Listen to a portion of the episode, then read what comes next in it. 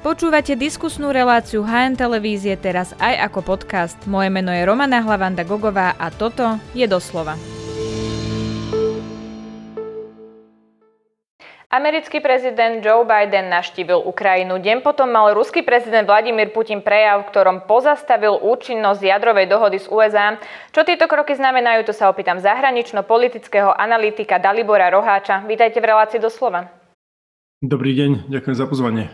Ja ďakujem veľmi pekne, že ste si na nás našli čas. Poďme, pán Rohač, najprv k tej návšteve Joea Bidena. Media a analytici ju označili ako prekvapivú alebo nečakanú, túto návštevu Kieva. Bolo to skutočne také nečakané? Ono to načasovanie a, a tá logistika okolo toho bola skutočne veľmi dobre utajená e, z pochopiteľných dôvodov e, prezident Spojených štátov vždy cestuje za najprísnejších bezpečnostných opatrení a, a do, do vojnových zón americkí prezidenti cestujú veľmi zriedka. Takže, takže, takže, takže tá nečakanosť, ten element prekvapenia tam určite bol. Si myslím, že dôležitá rovina tej návštevy uh, je, je dvojaká. Za prvé, uh, je veľmi silná symbolika toho, že prezident Biden cestoval do Kieva predvečer prvého výročia začiatku vojny. Jednoducho, keď tá vojna pred rokom začínala, tak ruskí vojaci, ktorí prekra- prekračovali ukrajinskú hranicu, mali, mali zásoby jedla na 3 dní a slávnostnú uniformu na prehliadku v Kieve. A jednoducho to, že ro- rok neskôr prichádza do Kieva, nie, nie ruská delegácia, ale, ale americký prezident je veľmi dobrou pripomienkou toho, ako neúspešná konec koncov tá, tá, tá, tá, tá ruská špeciálna vojenská operácia bola a ako skutočne nenaplnila očakávania, ktoré do nej Kreml kladal. A súčasne treba povedať, že, že tú vojnu ešte Ukrajinci nevyhrali. A, a tam si myslím, že, že ten druhý rozmer e, Bidenovej návštevy je, je nemenej dôležitý. Menovite to, že jednoducho bude dôležité počas tohto roka a v nastávajúcich mesiacoch, možno aj, aj dokonca rokoch, e, udržiavať e, ten, to, to momentum a tú energiu, ktorá, ktorá stále existuje v západnom svete pre podporu Ukrajiny. A Putinov režim počíta s tým, a jednoducho povedané, že, že Rusi vydržia viac a dlhšie než, než, než západný svet, že západné demokracie v istom bode budú nejako rozptýlené, že, že Spojené štáty pôjdu do volebného roka o pár, o pár mesiacov, že začne, začne predvolebná kampaň, že povedzme vo Francúzsku e, domáce politické problémy e, jednoducho upriamia pozornosť preč od Ukrajiny a, a že tá podpora, ktorú Ukrajina dostávala po prvý rok e, vojny, nebude pokračovať ďalej. No a je dôležité práve, práve proti tomu bojovať e, takým spôsobom, ako to robí prezident Biden, že že jednoducho mobilizuje verejnú podporu Ukrajiny. Nemenej dôležité ako návšteva Kieva bola jeho návšteva vo Varšave a, a ten prejav, ktorý v útorok predniesol, ktorý bol podľa mňa jeden z najlepších Bidenových prejavov. Teraz je samozrejme otázka, že či tieto, tieto dôležité symbolické kroky pôjdu ruku v ruke aj s efektívnou americkou uh, podporou a, a, a ďalšou pomocou Ukrajine. To je samozrejme separátna otázka. Nadviažem na to, čo hovoríte, pretože návšteva amerického prezidenta nebola len symbolická, alebo nebola len v tej symbolickej rovine, pretože Biden slúbil aj ďalšiu vojenskú pomoc Ukrajine v hodnote pol miliardy dolárov. On teda hovoril, že najmä by malo ísť o muníciu a húfnice. Ale keď sa pozrieme celkovo na to, čo teraz Ukrajina získava od svojich západných spojencov, napríklad tanky, ale aj iná podpora, ktorá sa skloňuje, e, ešte pred rokom to bolo nepredstaviteľné, aby sa napríklad e, tanky a podobná, podobné zbranie zbranie na Ukrajinu posielali. Čo sa zmenilo, že už je Západ ochotný tam takéto niečo posielať? Ja si myslím, že tým rozhodujúcim faktorom, ktorý ovplyvnil rozhodovanie eh, v hlavných mestách západu, v Londýne, vo Washingtone, Paríži, jednoducho úspech ukrajinskej obrany. Ukrajinci veľmi dramaticky Uh, jednoducho ich, ich výkon ďaleko prečil všetky, všetky rozumné očakávania, ktoré mali ľudia na začiatku tejto vojny. Jednoducho pred rokom, keď sa spomínala tá možnosť, že, že teda Rusko možno sa pokusí o, o plnú inváziu Ukrajiny, tak, tak analytici aj, aj, aj, aj v bezpečnostnej komunite jednoducho počítali realisticky s tým, že, že Rusko túto vojnu veľmi rýchlo vyhrá a že na najvýš bude Západ podporovať nejakú gerilovú vojnu, odpor voči ruskej okupácii, vedený povedzme z, zo západu ukrajinských e, karpatských hôr a jednoducho to sa nestalo, nielen, že teda sa ubránil Kiev, ale, ale Ukrajinci jednoducho ukázali zvlášť na jeseň, že, že sú schopní prebrať iniciatívu do svojich rúk. Takže toto bolo motivačným faktorom veľmi dôležitým pre, pre tú západnú pomoc. Jednoducho ľudia chcú stáť na strane výťazov a tá, zvlášť tá americká pomoc, teda nielen, že bola veľká objemom, ale sa ukázala byť aj rozhodujúca na, na boisku, zvlášť teda raketové systémy HIMARS, teraz prichádzajú postupne do, do, do, do, na Ukrajinu e, tanky Abrams. A treba skutočne pochváliť tú Bidenovú administratívu, za, za toto to si skutočne zaslúži zaslúži akože kredit, kredit za to, len, len hovoríme o, nie, nie o pol miliarde dolárov, to je keby jedna tá malá tranša tej, tej, tej, tej pomoci, ktorá bola už keby alokovaná kongresom, ale, ale dokopy tá, vojen, tá, tá pomoc vojenská a nevojenská zo Spojených štátov presahuje 100 miliard dolárov, čo je nezanedbateľná čiastka, to je povedzme jedna osmina celkového rozpočtu Pentagonu. Takže, tak, tak, takže tá americká vojenská pomoc je dôležitá.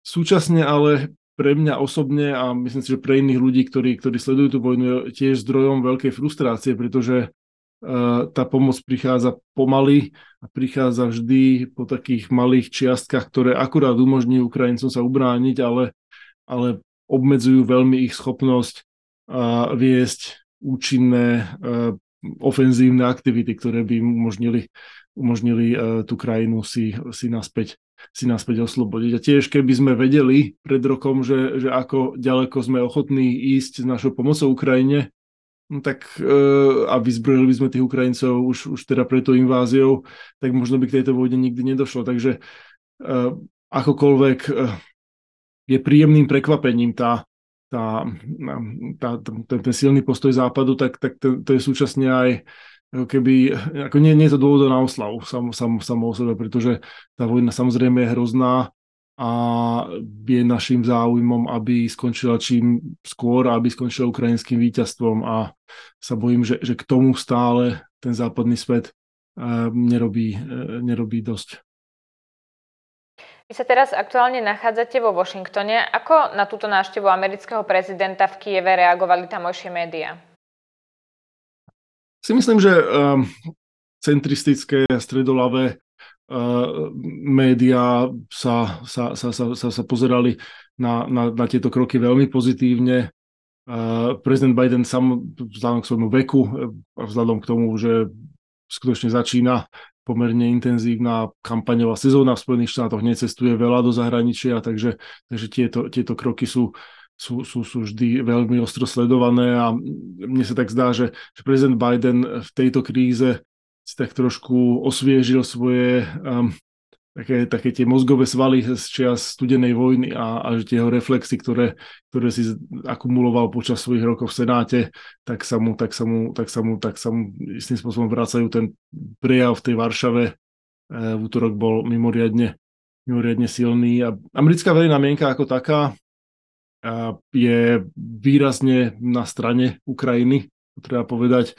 A práve dnes vyšiel nový prieskum verejnej mienky, ktorý bol teda uskutočený v rozličných krajinách sveta e, Európskou radou pre zahraničné vzťahy a ten prieskum ukazuje, že americká podpora pre Ukrajinu je silnejšia než podpora vo Veľkej Británii, než podpora deviatich krajinách Európskej únie, nehovoriac o, o, o iných nezápadných krajinách ako, ako India alebo, alebo Turecko. Súčasne ale tá podpora klesá časom, čo je pochopiteľné a to je práve to, na čo sa spolieha Vladimír Putin, že jednoducho Západ sa unaví, že Západ bude rozptýlený niečím, nejakými inými udalosťami a, a, a že Rusko teda bude mať príležitosť potom tie, tie svoje teritoriálne zisky nejakým spôsobom konsolidovať. Takisto tá podpora klesá rýchlejšie medzi republikánmi, treba povedať, než, než medzi demokratmi a to je do značnej miery výsledkom nezodpovednosti Eh, jedného krídla republikánskej strany, ktoré je asociované s bývalým prezidentom Trumpom, ktorá je stále treba povedať, že je pomerne malou menšinou, povedzme členov kongresu, ale, ale je menšinou veľmi hlučnou a menšinou veľmi veľmi viditeľnou a, a, a tá, tá menšina tlačí tú debatu na republikánskej strane a, smerom k izolacionizmu a smerom akejsi lahostajnosti k osudu Ukrajiny.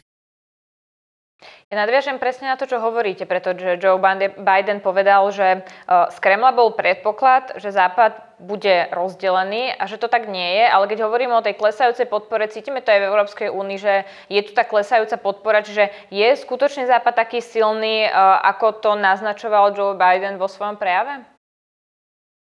Ja si myslím, že netreba e, treba si uvedomať, že tá vojna nebola vyhratá stále a, a, a treba sa upriamiť na to, čo môžeme urobiť dnes preto, aby, aby Ukrajinci jednoducho znovu e, obnovili plnú suverenitu svojej krajiny, aby boli slobodnou, slobodnou a bezpečnou krajinou. To, je, to, je, to, to ne, nerobíme z nejakej sentimentality, nerobíme z lásky k Ukrajincom, ale robíme to preto, lebo to je záujme či už európskych krajín, rozhodne v záujme Slovenska, ale aj v záujme Spojených štátov. A to ukážu najbližšie mesiace, že či, či, či skutočne tá energia a tá, keby tá politická intenzita, ktorá sprevádzala západnú podporu Ukrajine, je udržateľná a skrze, a skrze tie na, na, nadchádzajúce mesiace. A, a si myslím, že veľa z toho bude rozhodnuté aj na boisku. Jednoducho ukrajinské úspechy, tá ofenzíva, ktorú sme videli v septembri minulého roku, veľmi silným spôsobom konsoliduje západnú podporu. Jednoducho ľudia ľudia, ľudia vidia, vidia úspešnú krajinu a, a chcú, jej, chcú, jej, chcú, jej, chcú jej pomáhať a, a neostáva než dúfať, že ešte dodávky zbraní, ktoré už teraz na Ukrajinu prichádzajú, a vrátanie európskych tankov Leopard, ktoré teda sú veľmi významným príspevkom k obranným snahám Ukrajiny, že, že, že skutočne posunú tie, tie vážky v prospech, prospech Ukrajincov rozhodujúcim spôsobom v najbližších týždňoch a mesiacoch.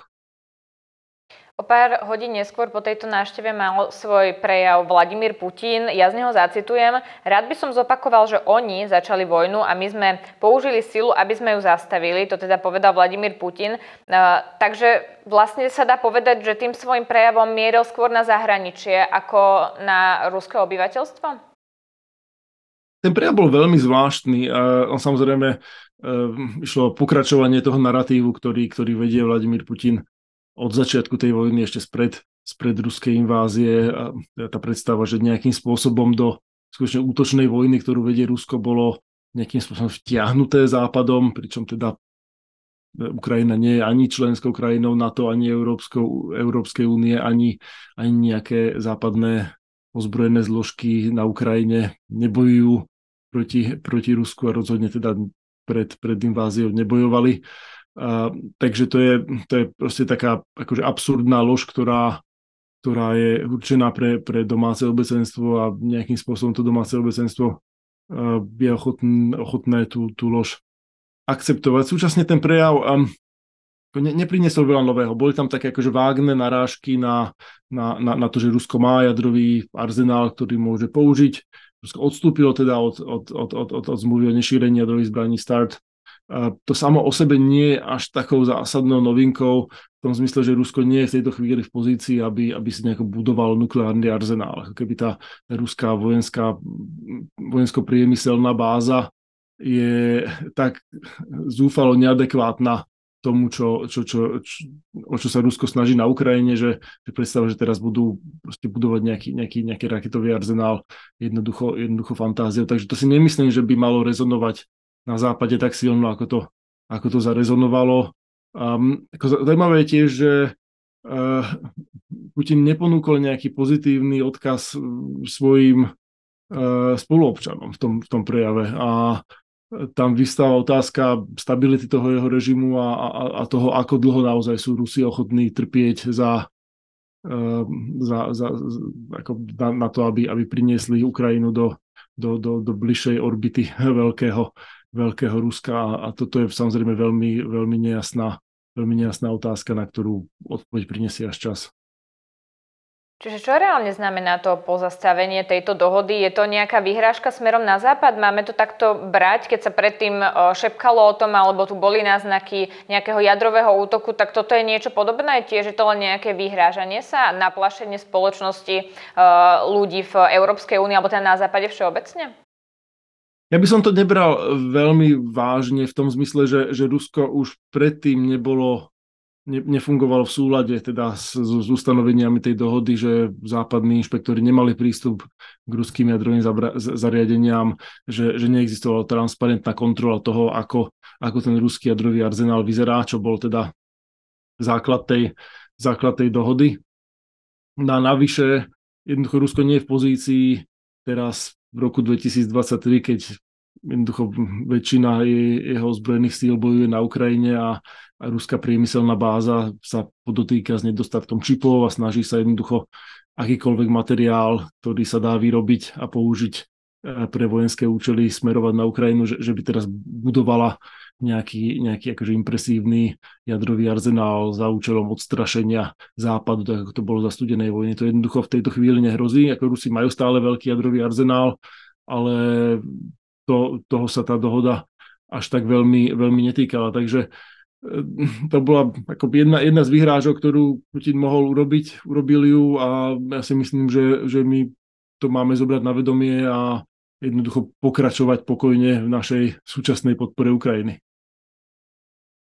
Stále nehovoril o vojne, ale skloňoval špeciálnu vojenskú operáciu. Toto vás ale asi neprekvapilo. To je narratív, ktorý, ktorý funguje od začiatku tej vojny uh, ono, hovoriť o vojne uh, v sebe nesie konotáciu toho, že, že tá vojna možno prinesie širšiu mobilizáciu uh, ruské, ruskej, uh, ruskej verejnosti a, a, a ruských mužov, z ktorých teda možno už milión utieklo do zahraničia najproduktívnejších, najviac vzdelaných občanov v profesiách, ktoré sú nevyhnutné na to, aby Rusko bolo modernou, modernou európskou krajinou. Takže, takže tie náklady ako keby ďalšieho mobilizovania ruských, ruských síl do, do, do tejto vojny e, sú, sú pre Vladimíra Putina vysoké, takže aj, aj preto um, aj, aj, aj ten, ten, ten narratív o, o, o vojne versus špeciálne vojenské operácie je veľmi opatrný a takisto sú veľmi opatrné aj snahy pre, pre rekrutovanie ďalších, ďalších vojakov do tejto vojny. Preto zohráva takú veľkú úlohu tá tzv. Wagnerová skupina, ktorá ktorá jednoducho vyprázdňuje ruské väzenia a posiela, posiela e, väzňov na, na front. Aké možnosti má Európska únia alebo NATO eh, pri nejakých mierových dialógoch alebo aspoň o prímerí, keby sa hovorilo, pretože nevyzerá to, že Rusko je ochotné o takomto niečom hovoriť, ale na druhej strane ani Volodymyr Zelenský nie je ochotný hovoriť o niečom, keď ešte Rusko stále zaberá územie Ukrajiny a neustále bombarduje aj civilistov. Čiže vidíte v tomto smere nejaké možnosti, čo môžeme spraviť preto, aby vôbec nejaký dialog začal? Dialóg, samozrejme, všetky vojny skončia dialogom, mierovou dohodou a takisto to bude aj v tomto prípade. Lenže ťažko možno mať dialóg a mierové vyjednávania v čase, kedy jedna z tých vojnových strán je stále odhodlaná jednoducho e, zlikvidovať suverenitu a zmeniť režim v tej, v tej, v tej, v tej, tej druhej krajine a kedy popiera existenciu Ukrajiny ako, ako legitímneho politického subjektu. Takže, že v takej, takej situácii je veľmi ťažké o čomkoľvek, o čomkoľvek rokovať a jednoducho tie rokovania prídu vo chvíli, kedy bude Rusko nejakým rozhodujúcim spôsobom porazené na boisku a bude to všetkým jasné vrátane, vrátane Vladimíra Putina, vrátane Rusov samotných. A vtedy, keď to Rusi uznajú, tak vtedy je možné mať, mať nejaké, nejaké, nejaké mierové rokovanie. Je pomerne jasné, že Rusom sa nepodarí zabrať celé ukrajinské územie a že sa im nepodarí dosiahnuť zmenu režimu v Kieve, tak ako si to predsa vzal Vladimír Putin. A jednoducho je nutné, aby, aby, aby, aby toto si uvedomili. A naj, naj, najviac môžeme mieru pomôcť tým, že jednoducho dáme Ukrajincom prostriedky na to, aby sa, aby sa vedeli efektívne brániť a aby jednoducho túto lekciu eh, tomu ruskému režimu ukázali, že, že, že jednoducho nie je možná zmena režimu alebo zmena hraníc v Európe silou. A vtedy potom možno mať mierové rokovania a, a, a nejaké rozhovory o, o budúcnosti, o budúcnosti ukrajinsko-ruských vzťahov. Volodymyr Zelenský cestoval po Európskej únii, jeho prvá návšteva bola ale v USA. Keď sa pozrieme na to, aké možnosti takýchto návštev a nejakých partnerstiev má vlastne Vladimír Putin, kde by mohol on cestovať? Nedávna návšteva v Kremli bola zo strany Číny, čiže akí sú ešte partnery na strane Ruska?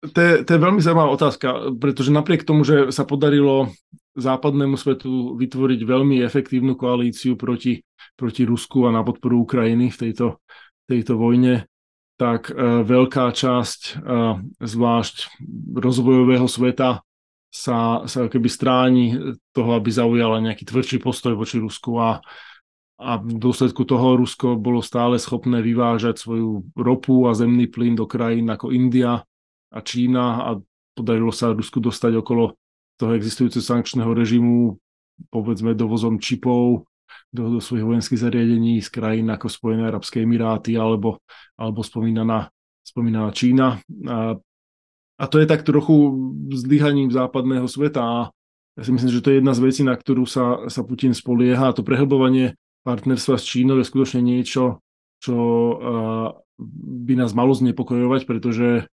čínska vojensko-priemyselná báza je oveľa širšia, oveľa proste ro- rozvinutejšia než, než tá ruská. Doteraz sa Rusi spoliehali na dodávky povedzme dronov z Iránu a munície z krajín ako Severná Kórea. Ak by do tejto hry vstúpila Čína s vojenskou technikou, ktorú má k dispozícii a, a svojimi, svojimi vojenskými továrňami a tak ďalej, tak, tak to, by, to by skutočne eh, mohlo aj zvrátiť situáciu na, na, na, na, na bojsku uh, na Ukrajine a myslím si, že by si to vyžadovalo veľmi rozhodnú uh, reakciu Západu. A samozrejme Čína s týmto kalkuluje veľmi opatrne.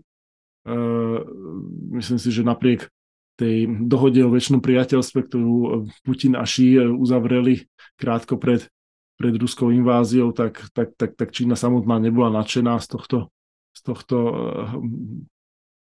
Putinovho na, na, najnovšieho excesu, ale súčasne nie je v čínskom záujme, aby e, Putin bol na Ukrajine porazený a, a jednoducho čeli, čeli drtivej porážke, ktorá by keby eliminovala Rusko ako nejakú väčšiu hrozbu pre, pre, pre, pre Európu a západný svet v hľadnej dobe, pretože pre, pre Čínu je veľmi dobré, ak, ak, ak, ak Rusko je stále problematickým aktérom na, na keby východnej strane toho, toho európskeho kontinentu.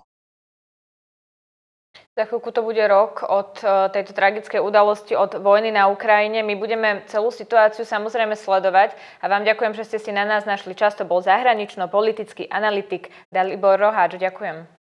Ja ďakujem veľmi pekne.